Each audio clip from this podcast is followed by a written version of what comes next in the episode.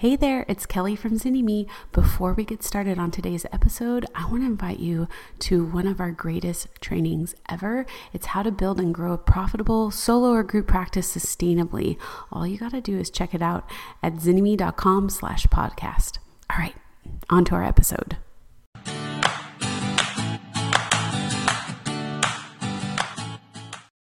Practice podcast, and I'm delighted today to have Margaret Donahue here sharing her journey of having an amazing, profitable psychological practice in California. We're going to be diving into her journey and her story, what has worked, what hasn't, and um, what life looks like for her today. Welcome, Margaret. Welcome. so share with people share with people where you're located and your okay, website address. Okay, so I'm located in Glendale, uh, California. Um, and uh, we've been at this location since I think 2012 at the same place nice. through the pandemic and everything. Yeah. Um, seeing people in person. Woo! So, yay.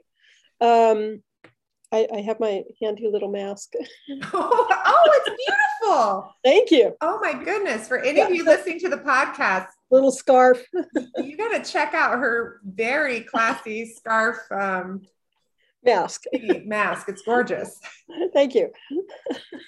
Um, and uh, okay, so so my office is here. My website is uh, healthandpsychology.webs.com or uh, health and psychology uh, dot life. Awesome. And um, tell us just a little brief about your practice, what it does. Okay, so um, I so we have four people who work here. Um, I specialize in uh, doing health and psychology, working with chronic serious terminal illness and undiagnosed medical conditions. And I mainly do psychological and neuropsychological testing, some of which is for the courts, usually mm-hmm. personal injury, sometimes other cases. Um, Ziba Sachin, who works here, does um, family therapy, couples counseling, uh, families with children. Um, all of us work with um, multilingual, culturally diverse, ethnically diverse and the practice was set up to do that. Awesome. Um, and so Ziba also speaks Farsi. Um, Maria Martin uh, is, a, we're all psychologists. Maria Martin uh, works with um, immigration, uh, Spanish speaking families, uh, and works to hardship waivers and, and other kinds of immigration uh, types of evaluations forensically and uh, those kinds of things. She retired from Pacific Clinics, uh, I think last year, maybe the year before.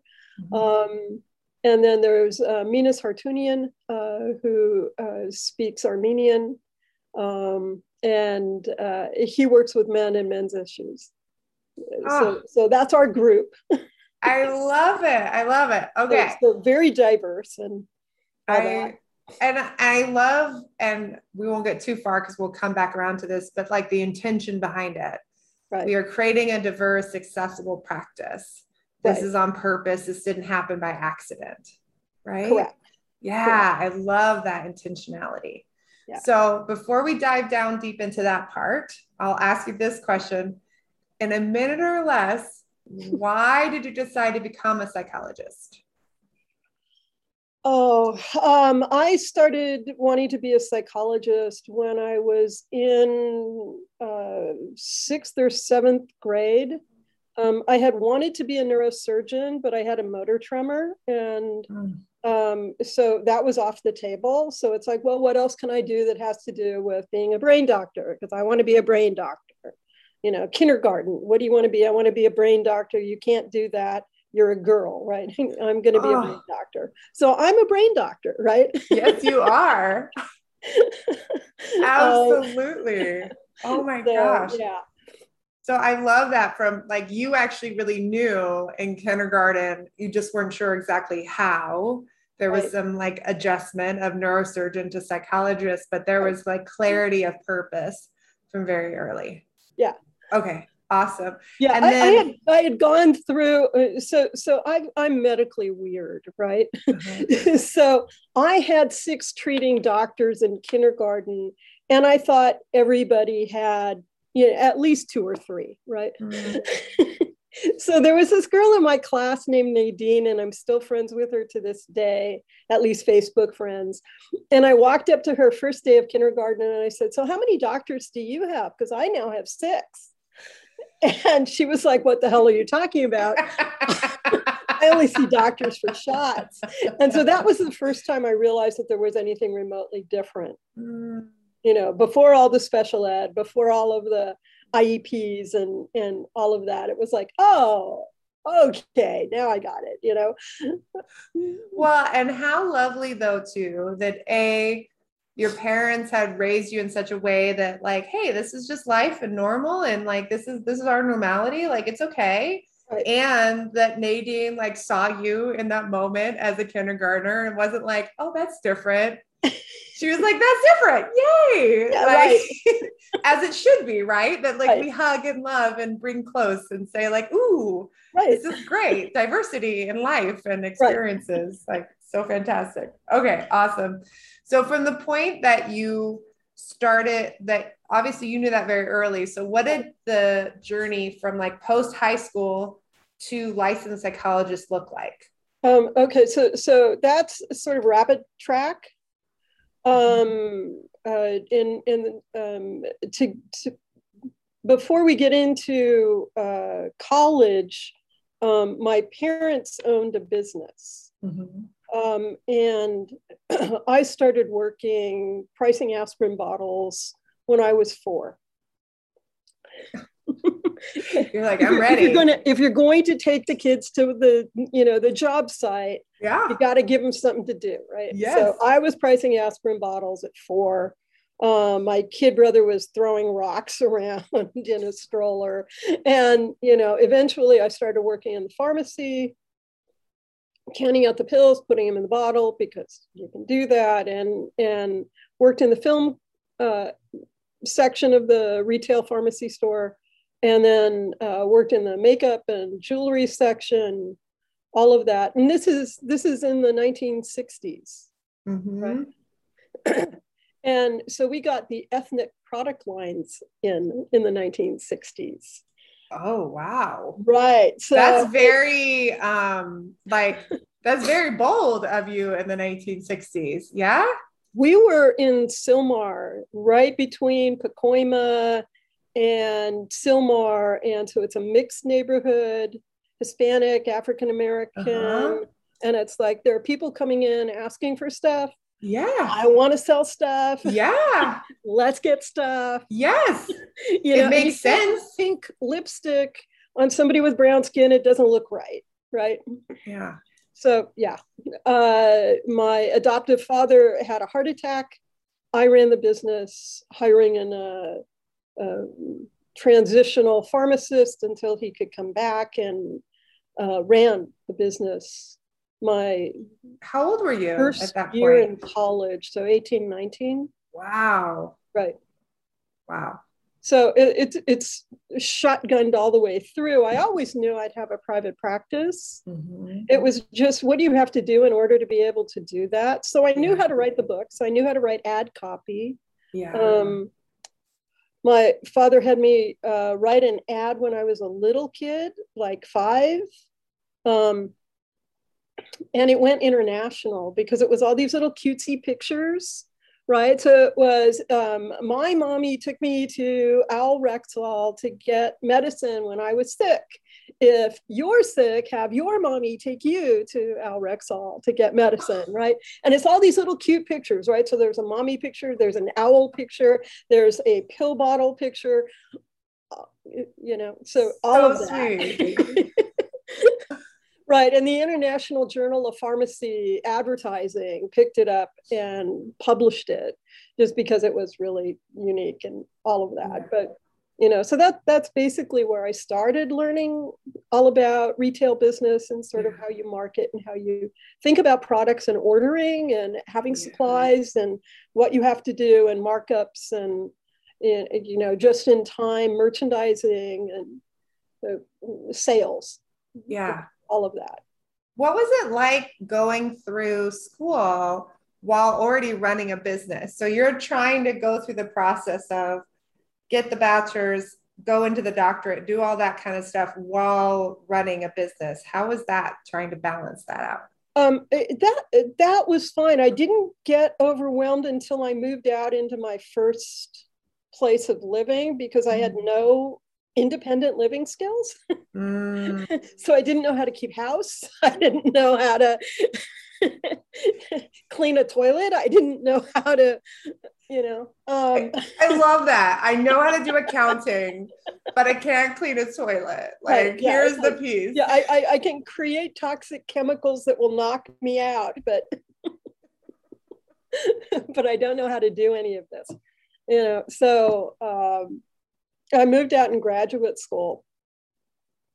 Well past when most people move out. And then tried to live on my own uh, with a bunch of artists and oh. uh, you know um, figured out how to kill a lot of bugs and right off of a ravine in silver lake and, and yeah real great fun okay so how long did it take you to get through the the doctoral process Okay, so I shotgunned all the way through. So just like you're just like go go go I, go I never go. stopped. Okay, so then you got you got it done. You got right. licensed. Right. Um, shotgun right through. So then, what did life look like after licensure? Uh, so after I got licensed, I was already running my practice. I had started with another organization with my master's as the director of their program mm-hmm. and then just simply transitioned into my program um, and uh, opened up an office with a couple of colleagues, social worker working in cancer stuff, um, another social worker doing conservatorships and those kinds of things. Mm-hmm. And we had a lot of trouble with the landlord. Those uh, problems with the windows not being sealed, bees flying in, the elevator not working. And the final straw was I got assaulted. Oh. Um, so got a restraining order, went to court, all of that stuff. Um, and then I wanted to buy a house and found out I couldn't buy a house with 1099 income because the, the, they're like, I'm like, I'm I'm making enough money. Mm-hmm. I'm financially successful. I can do this. So you want me to take a 50% salary cut, go work for somebody else and get a W 2? Got it. Will do. So we bought the house out in Santa Clarita, and I got a job working for Cigna in Pomona. Mm. So it's a one and a half, almost uh, two hour commute. I could, I'm like, I was like doing the math in my head. I'm like, that feels far and there's traffic. So like, that's like probably like there's, two there's, hours there's on a no, good day. There's no traffic. Oh, okay. Because it's going east. Oh, you're like, cause no, no traffic coming way. back because it's west. Nobody's going out there. well, I mean, you had that going for you. Okay. Right. Okay. Right. And I figured, you know, two years Give it two years. I can do anything for two years. I worked with sex offenders for two years. Two years is my absolute limit. I You're like, I, can do anything for two years. Oh, yep, nope, that exactly. Probably should have been six months. right. Oh my goodness. Okay. So that takes you to about the time you start private practice or did you do some other things before you no, then because so, so, you had the private practice that you did with the group. Right. Things shifted. You're like okay i got to get the house figure that out. Went to right. cigna. Right. Got that figured out realized right. like yeah what what happened at cigna was um mental health had no constructs of business you know, the people running it don't know business at all. So they aren't tracking anything. Mhm. And I'm a numbers geek, Mhm. right? So I started putting together um, as a way to show my boss that I was valuable. Here's what I'm doing in the eight Mhm. hours that I'm here, right? So here's all my productivity numbers. Here's the amount of um, numbers that I'm spending in individual, family, group, those kinds of things. And basically, I do up a spreadsheet, Mhm. right? And so I started doing that as a way of being able to document productivity because I was working at a couple of different sites. Mm. And I started doing testing at the hospital. And I said, one, I really like doing the testing. And two, I really like doing the numbers. Mm. Cool. I left Cigna, went to work for Kaiser. And at, I think I worked for Managed Health Network before I went to work for Kaiser, but one of those, I started putting together uh, ideas that became fundamental for managed care. Mm. Um, so tracking information about productivity and quality and all those kinds of things. I wrote a white paper for that, gave it to Kaiser, gave it to Cigna, gave it to Managed Health Network, gave it to a couple of other companies along with CVs saying, can I do this somewhere? Yeah. And uh, all of them adopted the stuff. Mhm. Uh, and then I decided, no, no, I'm going to go into private practice. Wow. Okay. Okay. So then you went back around, you started, what was the reason that you decided to go back around now that you had the house and all the pieces, go Right. back into private practice? What was the driving factor for you? um, because I was bored. Mhm. Um, because I, I didn't have enough variety. Mhm. You know, you have the same people coming in, you're saying the exact same things over and over and over again. It gets really boring. Mhm. Um, and I wanted to have more variety. I wanted to be able to teach. I wanted to be able to supervise. I wanted to be able to write. I wanted to be able to do paintings. I wanted to be able, you know, um, not just counted cross stitch. I wanted I wanted to be able to do more, and um, it just was easier to do it in private practice where I don't have somebody saying, "What did you do all day?" You know, Mhm. uh, and um, I could control my work better. yeah. That freedom Right. is such a powerful place to say, like, I can. I can track what's working. And if something I'm doing isn't working, I can make an adjustment. And there's no bureaucracy to say, well, wait a minute. Right. like, can you write a white paper or report on why this will be beneficial? And you're like, but I could also just do it. And like, Can it I, would just be can I sit in endless meetings talking about why the office structure isn't working and there's no toner? no. Thank I'm sorry, can I rebuild your printer for you? no, thank you. Okay. So 2012, you started your private practice. This is Uh, no, 20, 2010, I started my private practice. Okay. Awesome. So Um, 2010, in- started your private practice. Glendale, right. And, you know, we've, been- we've been here since. So, yeah. Awesome. What was, what did life look like that first year of starting? And again, you had done stuff in a group before, Correct. this was your own thing. Right. Yeah. So so part time, I was working doing Social Security disability evaluations, and I had set that up so that that would pay for everything. Mhm. So I I still do that. I only do it two days a week, Mhm. um, but uh, I see eight to ten people, sometimes more a day, doing Mm. full psychological evaluations. Mhm. um, and they're relatively quick because the people are mm, have very low IQ or they're supposed to have very low IQ. Mm. Um, they're not supposed to be able to do simple work. Mm. So it's very quick. It's production work. You see Mhm. somebody, they have already filled out whatever forms they've filled out. You do your stuff. oh, you, we're done. You know, it's a one-off. Um, and you do a gazillion of them. Mhm. Um, and what I like about it is I'm exposed to a lot of people who have rare neurological or genetic disorders. You know, so I'll see one year I counted 35 Angelman syndrome clients. It's like, wow. whoa, right? But they're all out in the Inland Empire, right? So it's Rancho Cucamonga, Hesperia, San Bernardino, those kinds of Victorville places, mm-hmm. uh, you know, poverty level clientele. Mm-hmm. Uh, and cool, you know, I can, and that will pay for everything. Mm-hmm. Then I have my private practice, which I limit to 15 people, no more, concierge, and I determine who I see.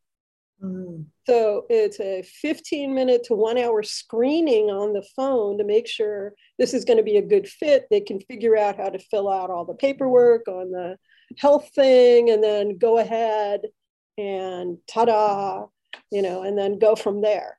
Um, uh, and again, you know, if somebody is just here because, you know, they're depressed or they're anxious, you, uh, let me give them to somebody who can do depression and anxiety. Mm-hmm. Oh, you have a weird bacteria illness and you're depressed. You're my kind of piece. You had a traumatic brain injury. Be my guest. You know, um, mm-hmm. uh, you can't cope with sudden onset recent disability. Uh, got this you know, mm-hmm. all of mm-hmm. that. Uh, you somebody assaulted you who shouldn't have assaulted you, sure. Uh, let me testify in court. Let me explain why all of it happened. Let me explain who you are. Let me tell your attorney how you'll play before a jury. All that, right? So, so all that's really cool, and I get to do testing, right? And in addition to that, I get to play with Legos like lots and lots and lots of Legos. I literally have a room full of Legos. So we have Lego therapy for adults and kids. Awesome. It is really cool. Now, my staff will tell you if you talk to them that they are not allowed to touch any of the motorized Legos without immediate supervision. but the clients can, right? Uh, They're like, no, no, no, no. things have gone terribly in the past. no, it's, it's, it's just, it's like, no, no, this is, this is, this is my Lego thing. You know, you, you can't, the, the, the tree house is really fragile. No, don't take the ceiling off. you can change some of the leaves if I watch so you've really developed a very unique psychological practice that is very diverse. Yes. Yes. What are the things, what are like your favorite things about your private practice?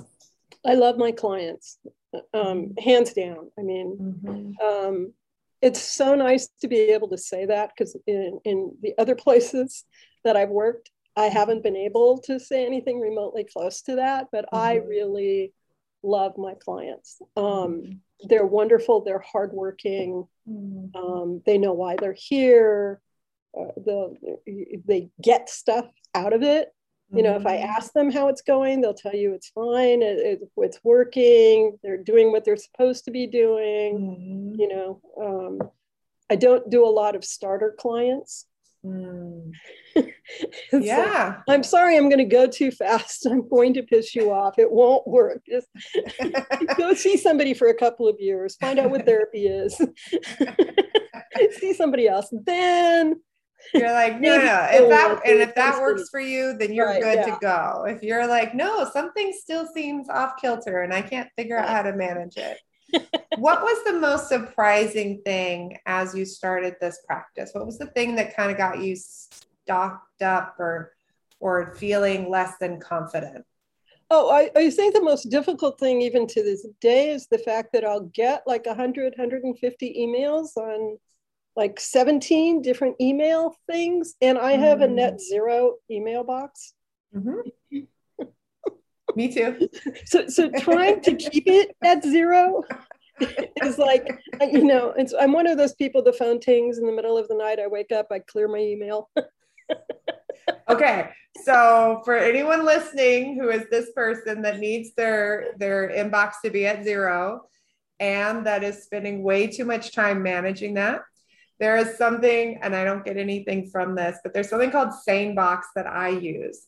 And SaneBox basically turns my email into a digest. Mm-hmm. And I give SaneBox permission and I say, these are the people that by, bypass the digest and right. everything goes into the email. So, like, and this happens over the weekend too. So, like on a Monday morning, I'll look at my digest. There might be, again, you know, 300 emails or 170 emails or what have you. And I scroll through and I only select the things that need to go in my inbox and the rest of it gets archived if it's not necessary. Right. Yeah. So that can help some of you. And yet there is a certain amount of you're doing lots of evaluations, working with the the disability, working with lawyers and attorneys. And I teach. of course you do, Margaret. yeah. so I teach psychological testing. How many hours a week total do you end up working? Um, somewhere around 70, 75, occasionally up to 90, but but 70 is a good number. awesome. So how do you find life balance? Because everyone's different as to like what their magic number is. How do you find life balance or does it feel like it's it's a good balance for you? Does it, it, it feel feels, like you it feels good. You know, mm-hmm. I mean, I get home in time to make dinner. Mm-hmm. Um, I leave before dawn. Mm-hmm. I come home in the middle of the afternoon. I can watch television for an hour or so before I make dinner. I can play mm-hmm. with the cats. Um, and you know, I mean, we're we're right on summer break, so right now I don't have classes. I'm just starting to prep for my classes for the fall. Um, mm-hmm. but so far it's okay. You know, if, if I've got a couple of really big court cases, that sort of brings the hours to infinity and beyond but mm-hmm. um, but it, but it's also the mental thought process about you know what do i need to do how do i need to do this you what's involved in all of this those kinds of things yeah. that eat up a lot of time even if i'm not in the office doing stuff that's yeah that's the stuff I talk to myself out loud in the car on the drive. It's like, yeah, okay, fine. Let me think about this. And then how would I present this to someone? Mm-hmm. Yeah. How do you know when you're like, we talked about the idea of like not burnout, because you're not burnout, you love your work, but like, how do you find that balance of what would be signs or, or things that you would look at that if it was like this, I would know that it had gone too far in one direction? Because I think there's this, everyone is so different in terms of like, for, for a lot of people, your schedule would not work. It would just not work, not at all. But you love it. And if it was anything less, you would start to feel antsy and you would fill it with something else. Like that's that's who you are. So for anybody out there who has that same place of like, I need it to be filled, but also I want to be healthy. What are some of the strategies you've used over time to ensure that you're finding that nice sweet spot? If I'm having difficulty sleeping, mm. if I'm starting to get irritated at people, um, uh, if I'm so annoyed at traffic um, that uh, you know i'm just hoping a truck takes me out. Pretty significant yeah. You know I, am either going to run into somebody or somebody's going to take me out either one and please just let it be over. When that happens i either need to take some time off mm-hmm. and sort of regroup or i need to spend some time painting or knitting or playing with the cats or mm-hmm. gardening or something mm-hmm. to be able to get that sense of everything's going to be okay. Yes, I think that place of like knowing yourself. I think there are a lot of us in in in business and in this profession, and we work so hard to know everyone else. And you ask someone and say like, "What makes you feel good?" People, people just look at you blankly, like, wait, what? like, no, like, what makes your body feel good? oh, well, I feel like I should be going to the gym. Does it make your body feel good? No, I feel real tired afterwards. well, what makes your body feel good? like, I don't know. I haven't thought about that in a really long time. I just feel oh, like I should be taking a bubble bath, getting a massage, and going to the beach or you know whatever the thing is, or I should be going to the gym, and that will make me feel better. But like, what if it doesn't? Like, right. we need to know what really works. Right. Yeah. Like at the at the start of the pandemic last year, when I saw it coming from China, and the horrifying part uh, was when they set up the cordon sanitaire in Wuhan, where they walled off the city and they started cementing the doors closed. I know what that means. Mm-hmm. and I was talking to some virologists in Wuhan at the time because it's like, oh, if this gets out, this is a nightmare. This is yeah. like a, a, huge thing. I just started going for walks. So mm-hmm. it's like, I, you know, I, I just need to be out in nature. I just mm-hmm. need to walk down by the ravine and count rabbits mm-hmm. and just not think about all of this because it's going to be horrifying, yeah. you know. And then to know what's happening and watch the government sort of fumble along and not do any of the stuff that you're sitting there saying, you know, uh, excuse me, CDC, can you? and I and I've been through this before. I mean, we went through, you know, HIV. We went through um, the virus that causes chronic fatigue. I've written to the CDC before. it's the same thing, yeah. you know. And I've got my Dr. Fauci action figure with a removable do. mask. Um, of course you do. How, right. Tell not to go off too off kilter, but I want to talk about this part. You talked about remaining open during the, the pandemic. Right. How was that decision? Because I know that that was a hard decision. People that closed and went virtual, it was really hard. People that stayed open, it was really hard.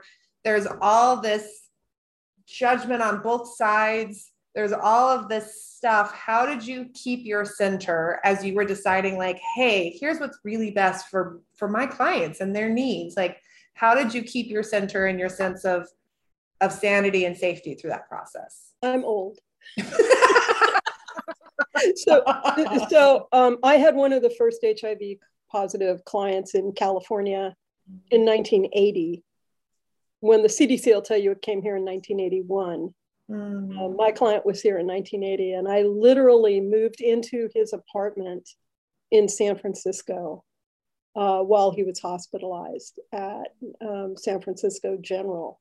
And I said, This is a blood-borne viral illness. It does not appear to be casually transmitted. And it, as long as we're maintaining routine safety protocols, it should be fine. And let's see what it does. And by the way, CDC, can you please protect the blood supply, which of course they were collating data. And, uh, so here we are. This is an R4 virus, now up to an R10.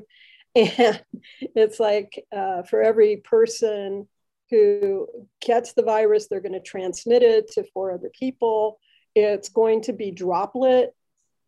It doesn't look like it's fomite. They aren't seeing fomites in Wuhan, you know, so fomite is surface transmitted. Yeah.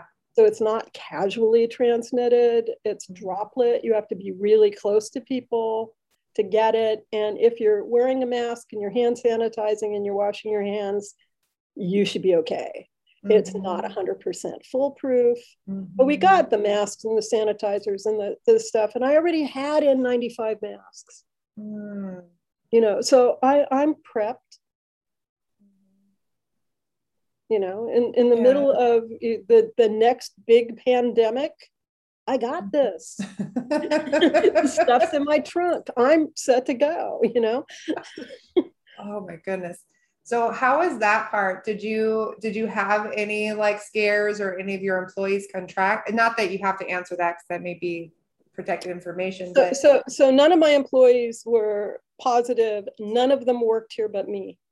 Mm, okay. So I was the only person seeing people. Everybody else went virtual. Okay. Um, Maria opened back up later on. Minas is, is still doing some stuff, uh, but it's behind a plexiglass shield. We've got plexiglass shields. I don't know if you can see it from there on the desk, but oh, we, oh I we can now that, now you said it. Yeah, so I mean, we've got all of the stuff. You yeah. know, I've got I've got air purifiers in the room. It's we're set. You know, mm, so I'm comfortable with this. I've got a big, yeah. huge plastic shower curtain, clear, mm-hmm. separating me from the clients in the other room. Mm-hmm. You know, yeah. this is yeah. I, I, have got this. I'm not worried about it. Yeah. I'm not terrified. I'm fully vaccinated. And, you know, if you're not mm-hmm. vaccinated, you're going to hear how stupid that is for me, right? Unless you can't be. And even then, I literally drove my, I, I said, look, I said, the question isn't, are you getting vaccinated? The question is, which vaccine do you want? and I will drive you there. so I drove my husband. I, I will say my uh, my grandmother really struggled with it, health concerns and all that kind of stuff, and and talking with her doctors and and she was going through getting a hip replacement, and her doctors were like more than clear of like even the risk of you contracting it so much higher right. than the risk of any any of the vaccines, no matter which way we we run it.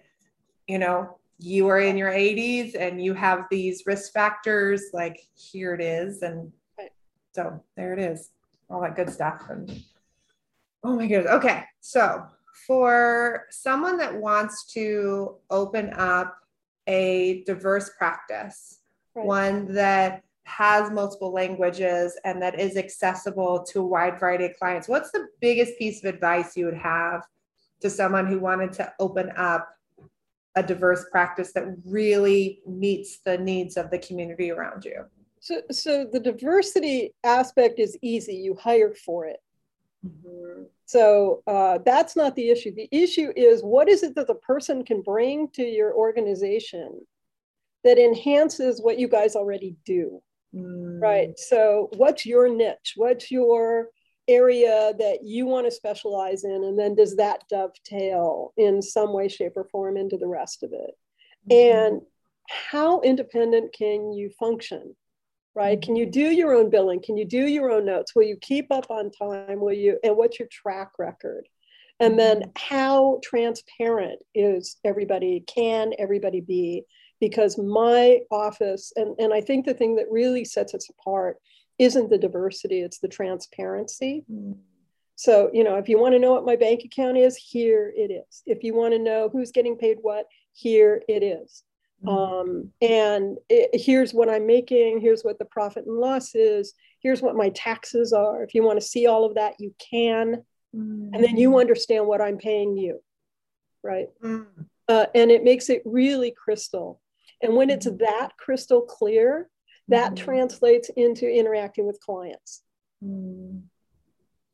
I think this is such an important point. The the amount of of group practice owners that I have met with where they've said, you know, my my employees are so upset with what I'm paying them, but they don't realize that I'm the way that I've set up my group practice, I could make more if I was solo.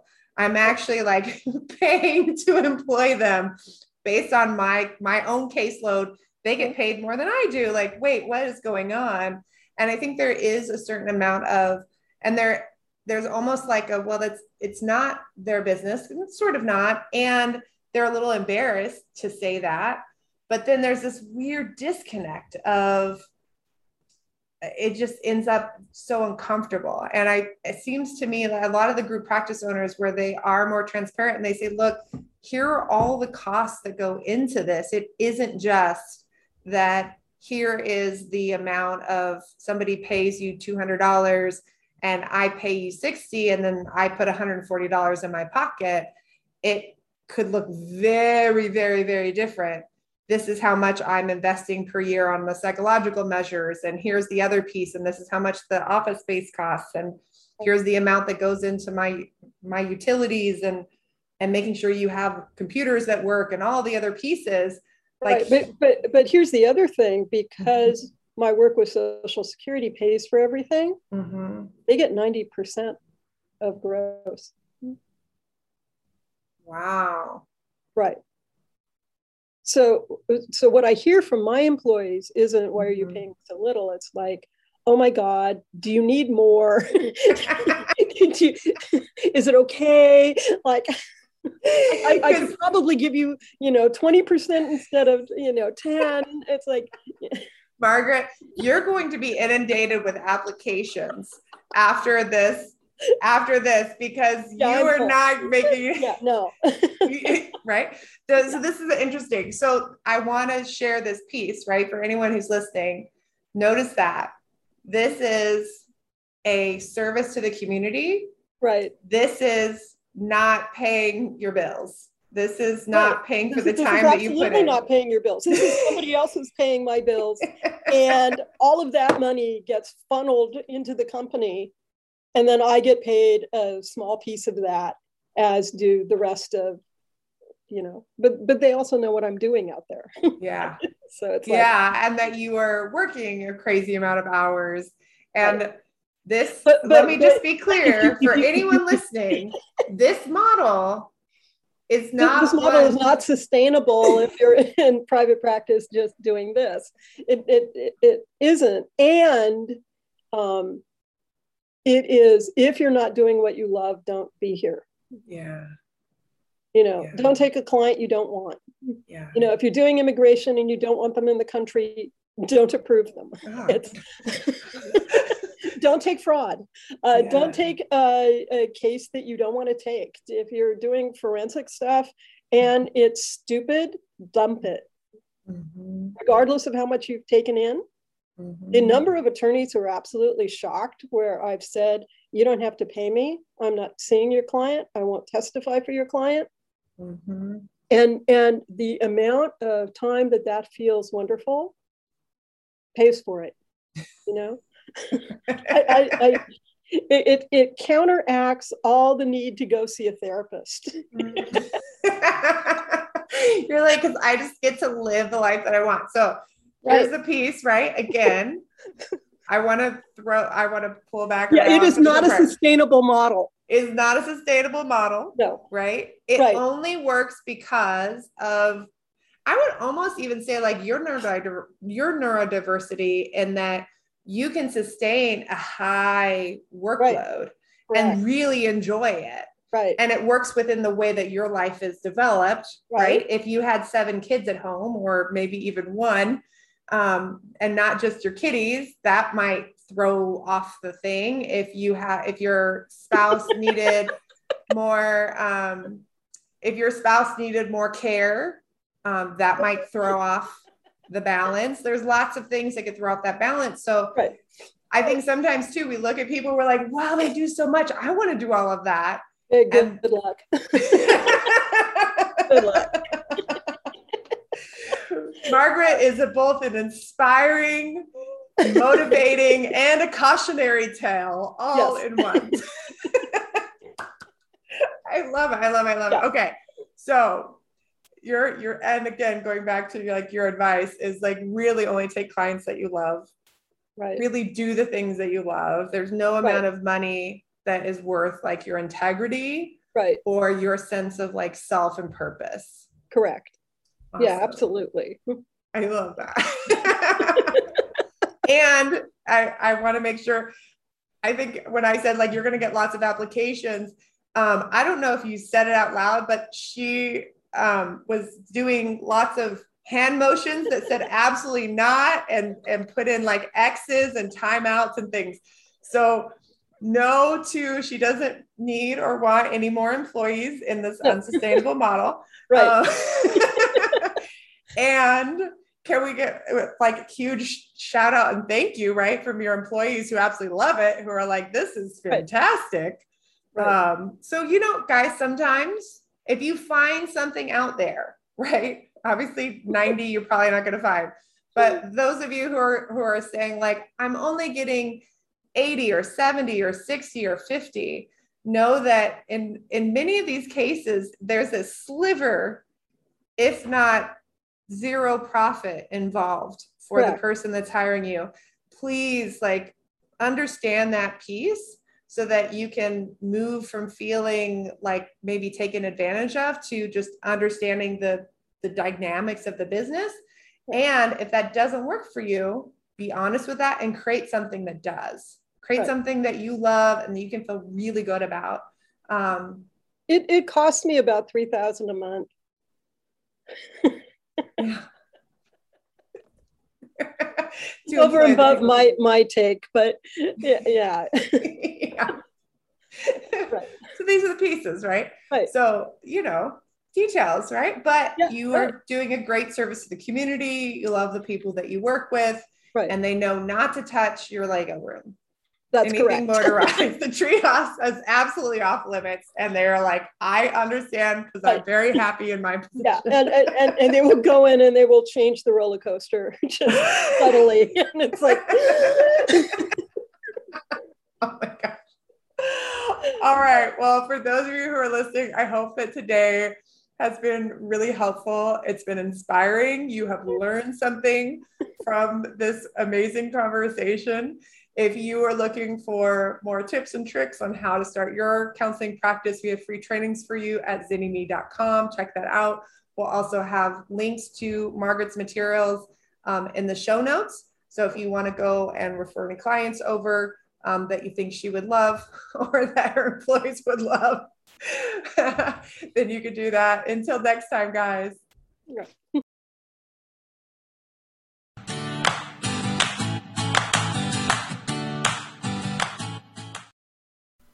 I hope you loved today's episode. If you're a therapist who's tired of those long hours, low pay, and constantly battling burnout, don't forget our free video training designed just for you on how to build and grow a sustainable, profitable solo or group practice. Head over to zynnyme.com slash podcast to check it out today. Until next time.